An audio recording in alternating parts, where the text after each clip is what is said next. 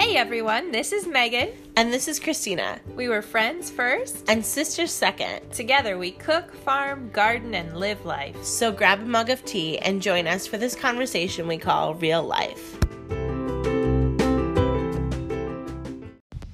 Hey everybody! If you're like me and getting that spring fever itch, it is time to get our houses clean. I'm in a little bit different of a season in that I'm less in the purge mode because we just moved, but now I'm in the adapting and transitioning. We lived in a tiny house for those who haven't followed us. Um, it was about 650 square feet, three children, and my husband and I on a farm. And uh, we were pretty packed there at the end, especially with the welcoming to the world, our third child. Um, so cleaning looked a lot like basic organization every day. Um, but there wasn't a lot of floor space. There wasn't a lot of wall space because it was just small.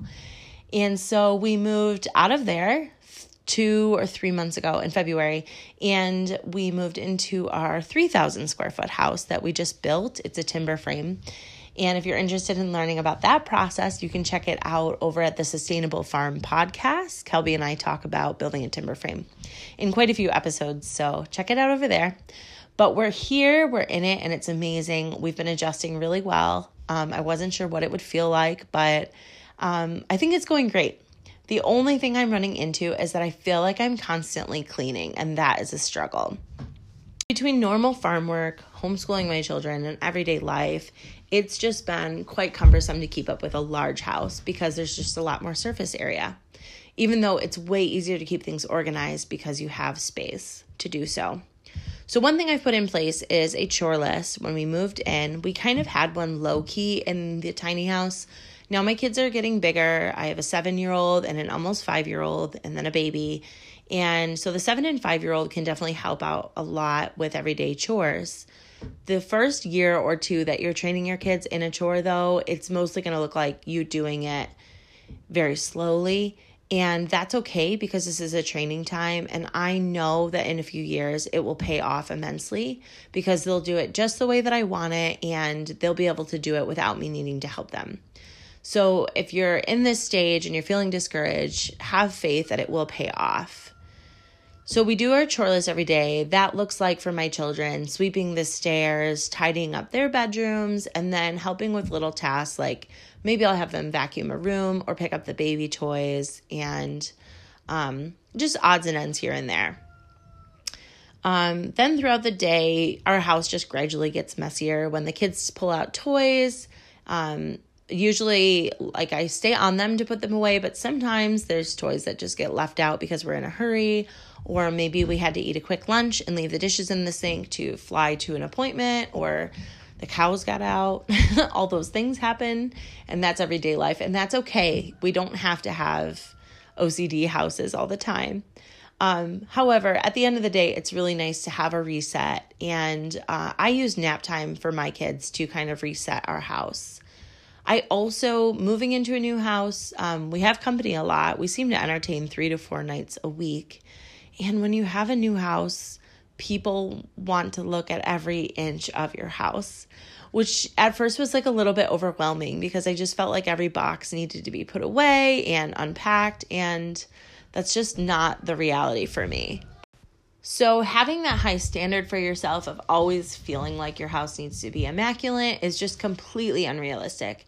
And I do want to dive into that in a future episode with Megan, talking about these standards that housewives and just women in general put on ourselves, and they're just not healthy and not attainable. So let's lay that down and stop that. I'm just talking about general cleaning so that you're not going insane in your house.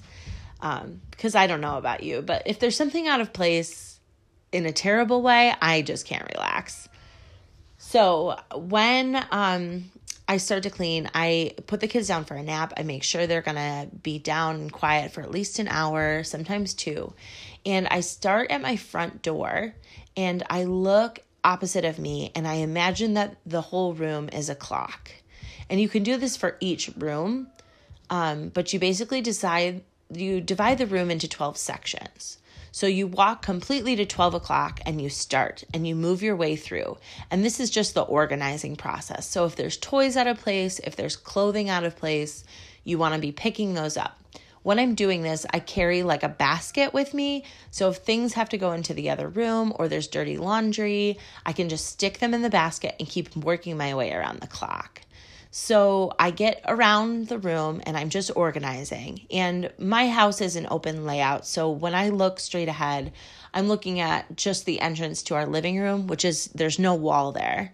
Um, and so I clean the living room, which is 12 to four o'clock.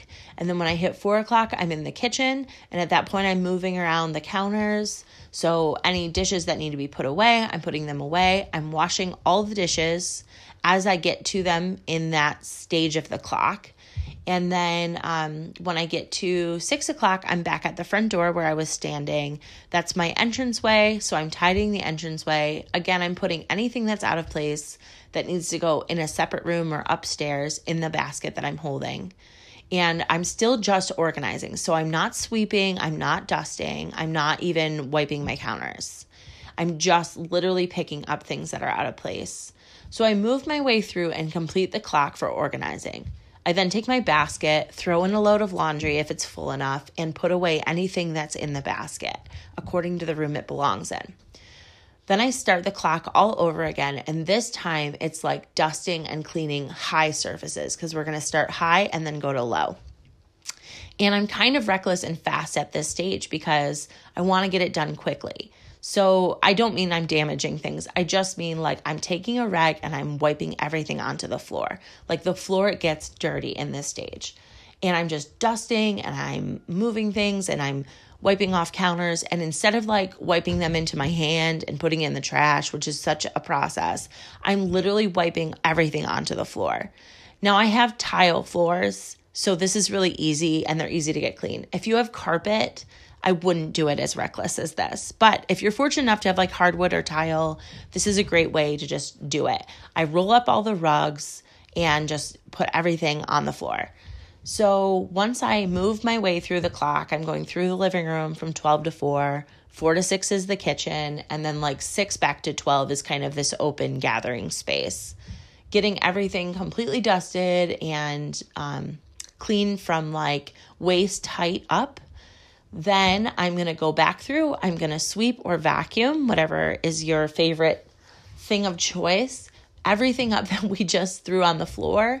And then you mop the floor and you're literally done. And this is so much faster because what happens to me, maybe not everybody's like this, but what happens to me is I used to attack it room by room and like do point A to point C, you know, the final end and like just mop and just sweep that room. And I get distracted. I'll be like, oh, somebody left their Lego set right here. Let me just run upstairs and put it away. Or, and then I'll go upstairs and I'll see, like, oh, that room's not clean. I'll make these beds really quick. And I just get distracted. And then the whole house is only 25% clean. So, this is a method that you can stick to and hold yourself accountable to.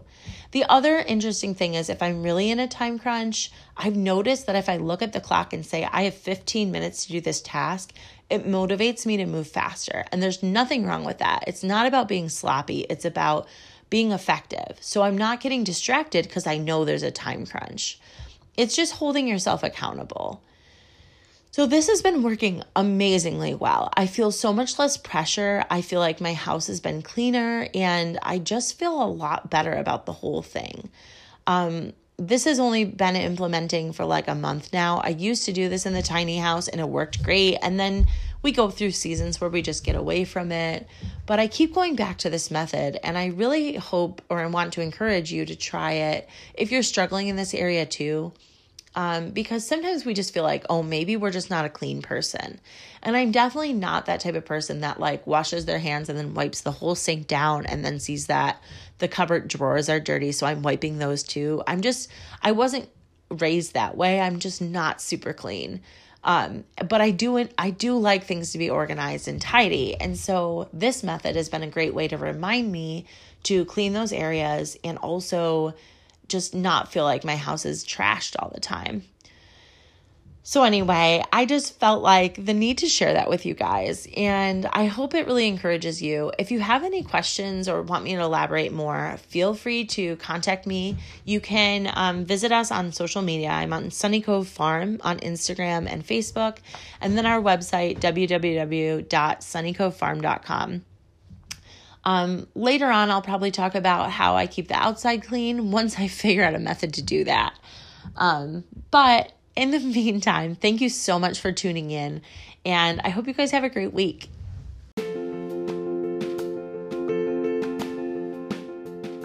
Thanks so much for joining us today. If you enjoyed this content and want to know more, check out our social media links in the show notes below. Until next time, friends.